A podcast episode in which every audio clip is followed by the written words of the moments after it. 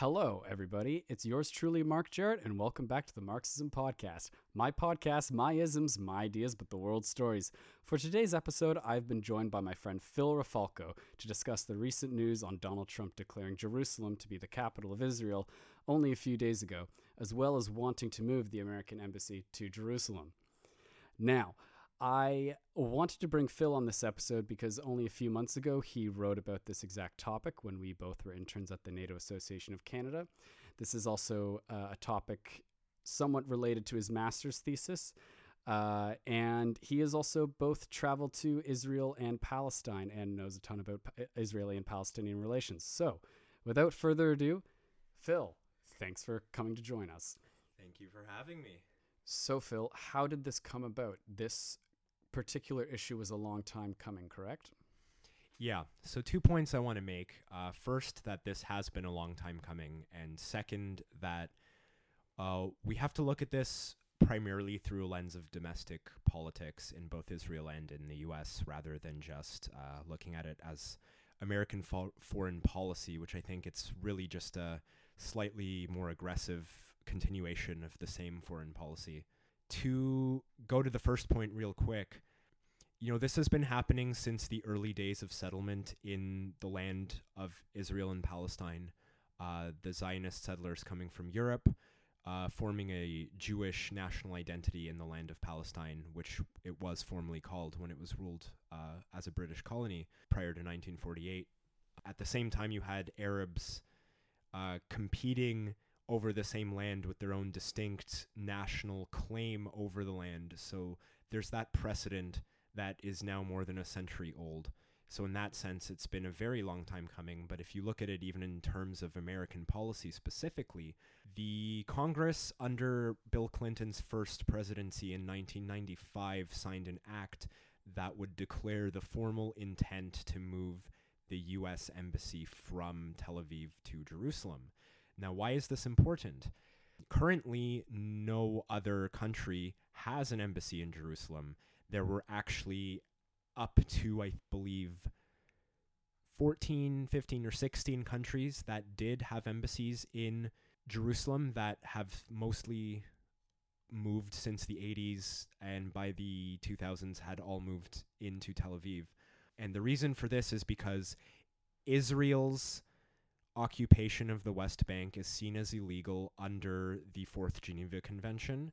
Uh, it is a territory that is considered being occupied by, in wartime, by an external power, which is the state of Israel. And so, even though the state of Palestine is not formally recognized by the entire international community, it is recognized as contested territory. And so, the partition plan originally for Israel and Palestine in 1947 by the new United Nations at the time new basically wanted to split the country and make Jerusalem an international city, one that would not be contested, uh, which was a very creative idea at the time, and it was something that would have cemented the formation of a new, truly global order, uh, as opposed to one of nation states. This, of course, as we know, didn't pan out, and so the newer two state solution basically advocated for West Jerusalem to remain part of Israel and East Jerusalem to become part of the new Palestinian state. However, since 1980, Israel has constitutionally recognized all of a united Jerusalem to be Israel's undivided capital, and the municipality of Jerusalem actually exercises de facto control over the entire territory of Jerusalem, including many Jewish settlements in what the international community considers to be Palestinian territory. So basically, no other country recognizes the claim of Israel to all of Jerusalem. Right. Uh, that's why this is a big deal. And the U.S. has been wanting, because it's Israel's closest ally, wanting to cement the legitimacy of its claim to Jerusalem, but the you know the forces of international liberalism that have kind of upheld the international agreements, uh, you know, been major proponents of the two-state solution, you know, all the way back going to the 70s, 80s, 90s, Jimmy Carter, Reagan, everyone, Mm-hmm. Democrat or Republican, has basically upheld this um, two state solution model based on the original partition plan, but with some modifications to account for new developments, such as the Oslo Accords in the 90s. So, in regards to uh, Jerusalem being such a holy place to Judaism, Christianity, Islam, um, of course, violence within that area would, you know, be frowned upon. How is conflict going to pan out between Israel and Palestine over Jerusalem? So, right now, there's a problem because, as you mentioned, uh, many of the most important holy sites for all of the Abrahamic religions are located in Jerusalem, specifically in the old city of Jerusalem. And now, thankfully, they're actually administered independently. Um, there is, for example, Muslim quarter of the old town is not administered by Palestine or anything like that. It's a completely independent clerical administration rather than a political one. And so that gives some degree of legitimacy to the religious claims on the area.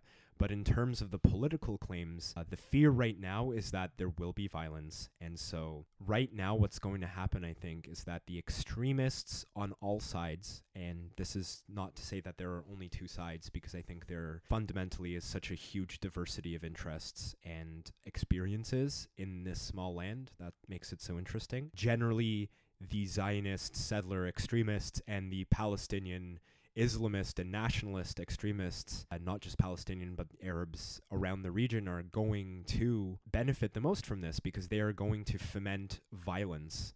They are going to foment active resistance. So, for example, Hamas has come out against this very abruptly. They have urged the government in the West Bank of the Palestinian Authority which is recognized as the official government of Palestine, even though Hamas technically rules over Gaza. Um, and this is because the West Bank and Gaza are so physically separated that it's pretty much impossible for one government to exert control over both of the two territories. But anyway, Hamas has urged Fatah, the government in the West Bank, to renounce its formal recognition of the state of Israel because Hamas has never formally recognized the state of Israel. They do not recognize the existence of a Jewish people in the land of Palestine. Mm-hmm. Um, and they basically want to go to pre Oslo. Oslo is kind of the slang term for all of the diplomatic negotiations, uh, starting with a group of secret conferences in Oslo in the early 90s, for basically trying to come with an effective two state solution. And it got pretty close. But Hamas has urged for another intifada. And now, for those of you who don't know, an intifada is a mass uprising. It consists of many different tactics, violent and non-violent, but it is basically a full frontal assault. General strikes to disrupt the Israeli economy because much of Israel's economy relies on cheap labor from Palestine. Uh, violent tactics, including terrorism, and you know, the Second Intifada saw basically full out war between Israel and Palestine. Thousands of civilians were killed when the Israeli military unleashed its full force in order to combat Palestinian terrorism that was going into Israel. Uh, so bombs were going off in Israeli ci- cities, civilians were dying at rates, when you look per capita, were much higher than terrorist attacks going on right now in the West. And in exchange, you know, civilian homes were being destroyed, were being many buildings were being razed by the Israeli Air Force, uh, tanks were roaming the streets of the West Bank, etc. Right. Uh, historically, it seems like Palestine has been left alone to fight for itself. Uh, from this move by Trump claiming that Jerusalem is the capital of Israel and moving the American embassy to Jerusalem, are there going to be other Arab nations going to intervene to support and help out Palestine in any way? That's a good question. Um, my fear is that they won't. My fear is that, as I said before, the most radical elements that are mostly relegated to non state actors and institutions, basically organizations that exist outside of, you know, countries and governments, uh, but that have significant political power nonetheless, such as Hamas in Gaza, such as Hezbollah in Lebanon. uh, which we need to be constantly reminded is heavily influenced and funded by Iran uh, for mostly geopolitical reasons, but of course, you know, they them being also Shia Muslims is part of that inter-Islamic conflict as well. So there's multiple dimensions to this. But anyways, again, my fear is that even though many Muslim uh, Middle Eastern countries have come out against this decision of uh, President Trump's. My fear is that they will not have any active intervention on a political or diplomatic level that can act as a deterrent or as a countermeasure to more direct, active, and probably hostile actions that will take place in Israel and Palestine now. So, for example, Saudi Arabia has come out against this, you know, declaration of President Trump's, but will it really change the relationship between the United States and Saudi Arabia?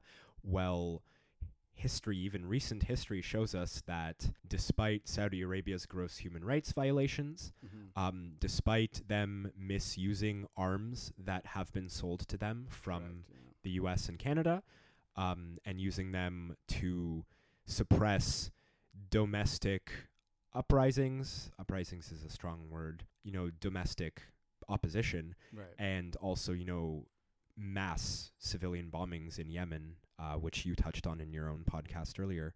Despite all these things, the relationship remains quite strong. Mm-hmm. And so, again, to summarize, I really fear that there won't be an active deterrent against violent measures that are taken um, in order to combat what is seen as basically this hopeless situation where regular political channels are not seen as effective in bringing about the change that the Palestinian people want to see. Right. Yeah, that's uh, that's a good point. I you have you have no idea how what this might shape in regards to U.S.'s involvement in other Middle Eastern countries. However, what do you think about um, how much do you think is going to change between Israel and Palestine? Could it get worse? Israel already has a massive wall that separates Jerusalem and Bethlehem, as an example, restricting mobilization of Palestinians. What what more is going to come to this? I mean, it feels like every measure has been taken. So, what do you think?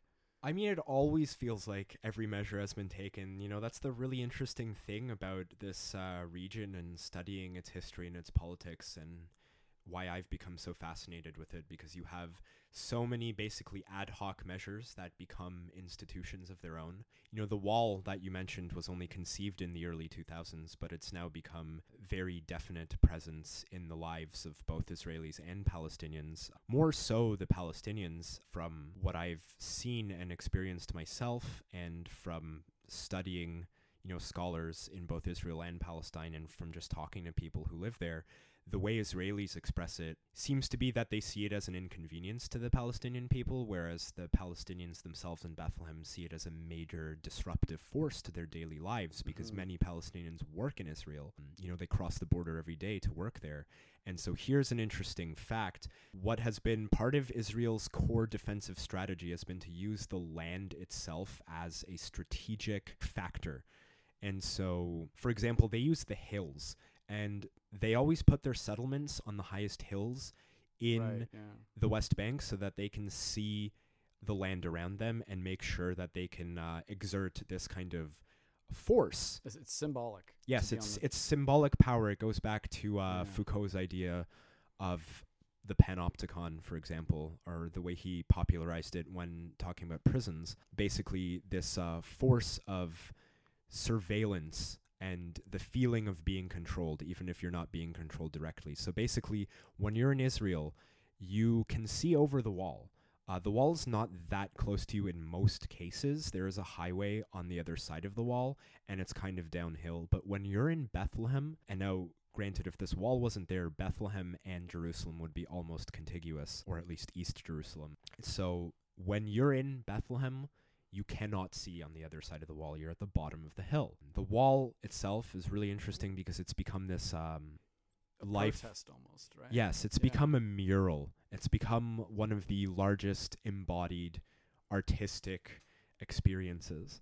And so You get tons of people voicing tons of different opinions and experiences on this wall. One thing that really resonated me was this picture, this painting of a dove with a target, like a sniper target on it, kind of showing that peace is the enemy and peace is always under attack. The people that want peace are actually, whether they're Israeli or Palestinian, whether they're left or right, the people who genuinely care about peace are they're on the opposing side. Right. And the the extremists on both sides, the settlers who are in themselves terrorists when they violently attack Palestinians in the West Bank and then also Palestinian terrorists when they cross into Israel, especially before the wall was there, to blow up bombs. Not to say that they can do that that much anymore. Mhm. You know, there's a whole side discussion there about the use of force and the symbolic resistance of throwing stones. Um, many Palestinians are seen as terrorists simply for throwing stones at the Israeli military because that's all they have. Where Yeah. As even Israeli civilians are allowed and often are armed with automatic weapons. And just you know, every now and then they they use them against Palestinian civilians. And so when you create the wall in the West Bank, you're kind of reinforcing that power dynamic. Right. Back to that dove being under attack by, you know, the sniper fire. Would you classify Trump as kind of being the sniper in that situation against peace? Well, Trump himself, It's almost- his recent move, yeah. it's almost impossible to know what Trump himself really thinks. I don't tend to think about what he directly says. I like to look at what's going on around him. Yeah. Um, you know, Steve Bannon infamously said Trump is a convenient vessel. Mm. Um, he, of course, if you don't know Steve Bannon, was a former chief editor of Breitbart News, which is commonly regarded as an far right or alt right news outlet that does provocative media statements. So, when you look at the people around Trump, this goes back to one of the main points I wanted to make at the beginning, which was that you have to look at domestic politics. Trump's base uh, has courted many people who have strong Zionist tendencies. It has courted evangelical Christians, uh, highly conservative Jews who, despite the anti Semitism within Trump's base, still welcome the kind of nationalist aspect because it plays into the agenda that they have with constantly supporting Israel and making sure that the, um, not to say that support of Israel in itself is the problem, but the the fact that they want to push the U.S. to support Israel to the detriment of the Palestinian people is uh, the issue at play here. So basically, that tendency has always existed. You know, you have the Israel lobby, you have AIPAC that has existed for a while. It's been firmly institutionalized in American politics. Many senior diplomats, John Kerry, for example, has spoken at AIPAC. You know, top politicians have spoken at AIPAC. Donald Trump spoke at AIPAC during his run for president. And so basically, what's happened is not that there's been a shift in American policy, but simply as with white supremacy, that in the US, that strain that has always been there has just become more overt. And Mhm. so that has manifested in more overt support for Israel's claim to a united Jerusalem as its capital. Right. Obviously, this region is extremely diverse. You have, of course, Muslim Palestinians, Christian Palestinians, and of course, uh, there are a number of, I guess, different denominations or just like anywhere, political orientations uh, within Israel. Are there any inner conflicts between the Jewish communities? Because, of course, we probably all know that Christian or Muslim Palestinians probably both oppose this. What about Israel? Are there some denominations, I guess, that or groups that oppose it, and some are obviously in favor? Or what what what's that landscape looking like? Uh, the landscape is diverse. It's it's difficult to get a clear understanding of it without sober reflection. In my opinion, the Israeli media is just as polarized, if not more, than the American media. You have on the one hand uh, the publication Haaretz, which has you know very strong English language international focus. It basically pivots itself, I think, quite successfully as the Israeli version of the Guardian, and it's really been a strong force of liberal media in Israel and around the world. On the other hand, you have many different news outlets that are just quite sensational as with any country and you have you know you have a newspaper in Israel that is has direct ties to prime minister Benjamin Netanyahu and I can't speculate exactly to those ties. I don't think he sits there himself, Yeah. you know, writing articles for it. Um, but you know, people I spoke to in Israel, just regular people in the street, people that I studied with when I was at the Hebrew University of Jerusalem, uh, scholars there, all kind of spoke about that issue. You know, that being an issue of kind of the media landscape in Israel. And so, basically, what you have is um, kind of to put the spotlight on Netanyahu very briefly. He has, you know, a very strong Orthodox and right wing coalition, Right. one that is actually, many would say, further to the right than his own Likud party. But in order to maintain power, he needs to maintain the support of his coalition. So, again, going back to domestic Israeli politics, seeking out the legitimacy of the Israeli claim to Jerusalem by having the U.S. move its embassy is a very good move for a prime minister that has taken a lot of shit Right. from the Israeli media, from opposing politicians, for someone who's been embroiled in multiple uh, legal scandals in the past couple of years as well. So you know this this again is just one of those strains that's always existed and Mhm. like now was just a really good time for it to happen for him Right. Yeah. Is there is there anyone within you know Israeli parliament, I guess you can say, that also opposed Netanyahu by praising Trump for making his statements at all? Well, so Netanyahu supports decision. He always has, right? He's been he had a bad relationship with Obama because Obama Yeah. wanted to maintain a very liberal in the classical sense of the term. Two state solution. Yeah, he wanted to maintain kind of the fixed two state solution that has been a hallmark of US foreign policy since Jimmy Carter Right. you know, since uh, the war with Egypt in the 70s, Yeah. since Oslo, since, you know, when they actually came close to f- affirming an actual two state solution and creating a viable Palestinian state, uh, which involved heavy negotiations on both sides and heavy mediation from the US in the 1990s. Despite all that, there yeah, there are there are of course people in the Knesset in the Israeli parliament that have opposed this. I mean, the Israeli Labor Party, which has been in shambles for a very long time, one would argue, since the assassination of Yitzhak Rabin, the kind of the prime minister who was seen as the one who would finally bring peace in the early 90s. You know, they had a very tumultuous time of many elections and prime ministers rotating in and out every year or two, and that wasn't good for anyone in the 90s. But there are Arab parties in the Israeli parliament. Uh, one Yeah. needs to remember that. So there's, you know, there will always be voices against any moves to legitimize Israel's sole claim to the land of biblical Israel to the detriment of the land of Palestine. Right. So some of the voices now, some of the more moderate voices in Fatah, for example, in the West Bank, and uh, among Arab civil society in Israel, are calling for a pivot more to support a one-state solution, which has for a long time been a unpopular one and mostly a fringe academic kind of potentially utopian vision but i think one which really merits more attention is basically one state between the Jordan River and the sea, where all people have equal rights. And now Mhm. this upsets the people who see Israel as a fundamentally Jewish state because it's in their constitution to be a Jewish state. And if you allow Arab Palestinians the same degree of cultural autonomy and political authority within the same borders, the state is no longer inherently Jewish. So, do you think Donald Trump is trying to get into Israel as a way to see how they build their wall for the Mexican border? I don't know if um I don't know how like serious that claim is. Although to be fair, you know Netanyahu has openly invited Trump to come see the wall. Right. Yeah. Um, and you know he did both say out loud and tweet, "Our wall is really good. yeah. Like come see our wall." And yeah, I someone I think Trump said, you know, Israel builds great walls. This is the template. You know, it's important to know. I spoke about the wall earlier and the uh, the real impact it has on Palestinian people's lives. This wall is taller than the Berlin Wall ever was. right. And probably um, taller than Trump's wall will ever be. It's possible. I don't actually know the details of Trump's wall. Yeah. Um, though I probably should because it is progressively becoming a more real thing. Right. So the wall is very tall.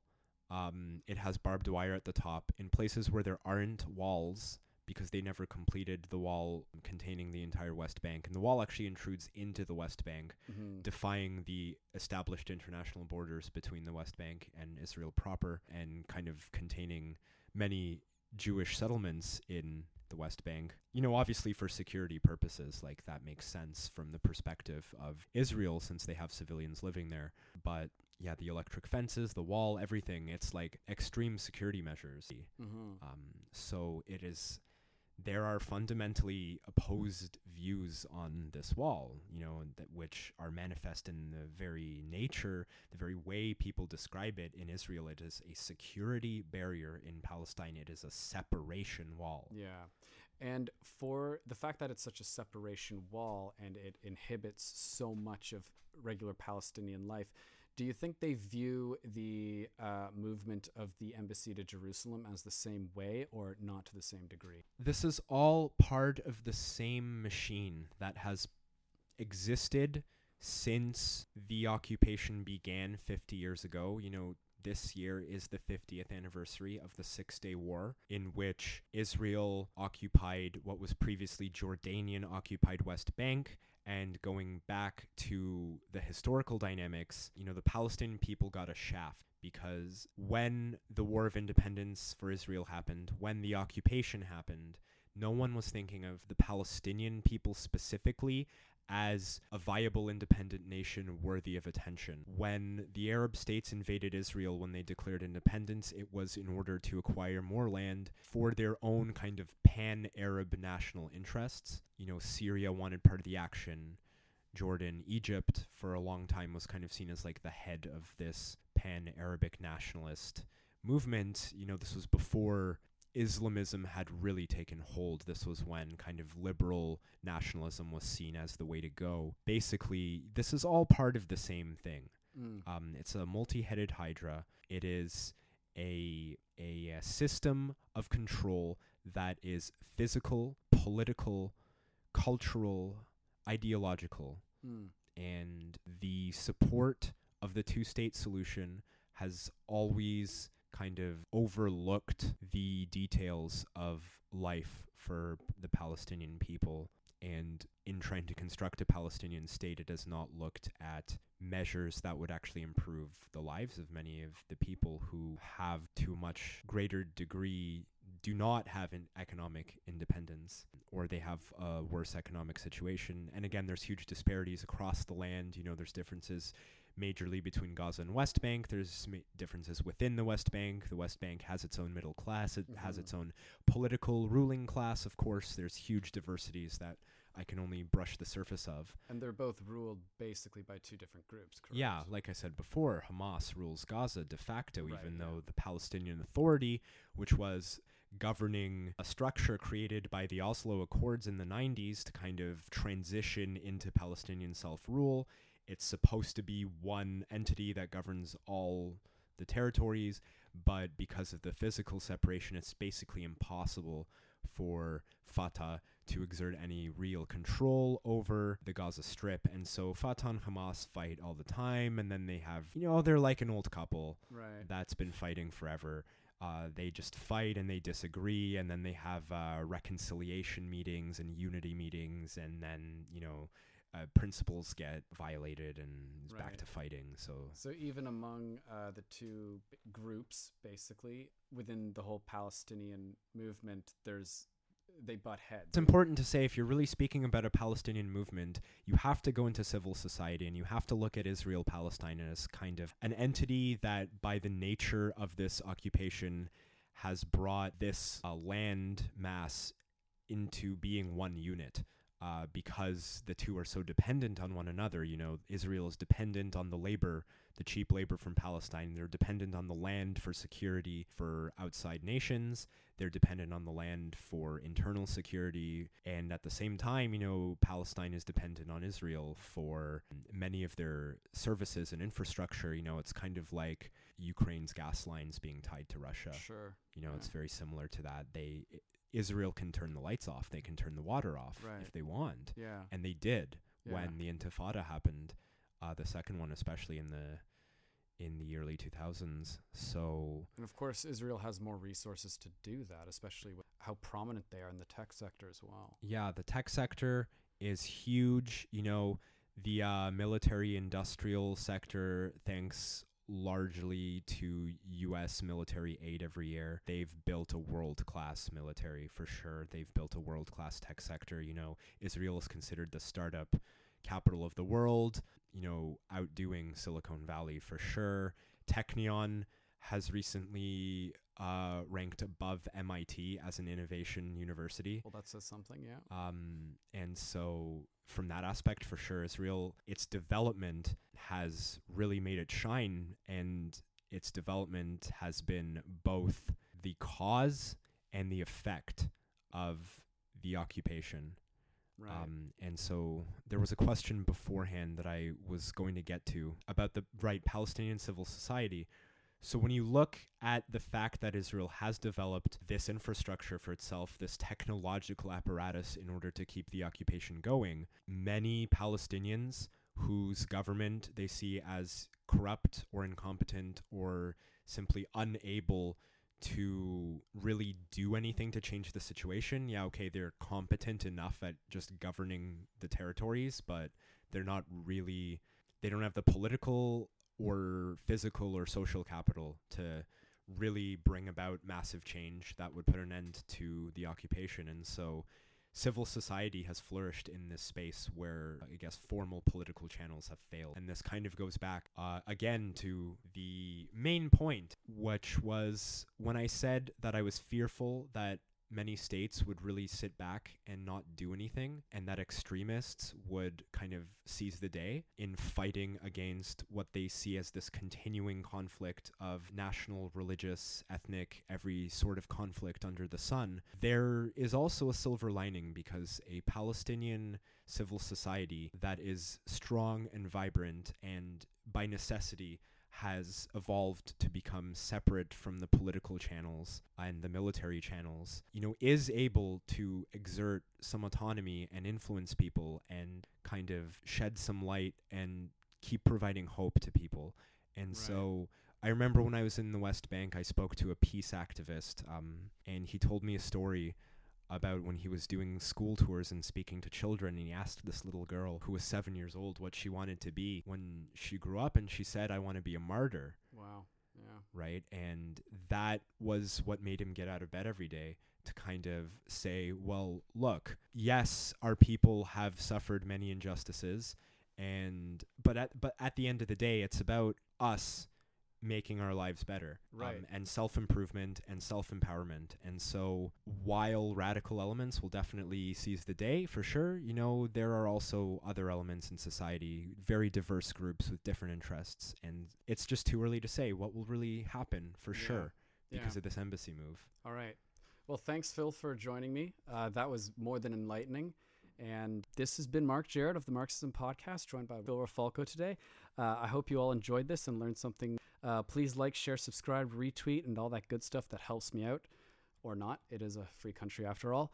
Uh, just a friendly reminder from the last episode I am now on iTunes, so go download that for your morning commute or anything else that involves some time to yourself. Anyways, uh, thank you, and we are out of here.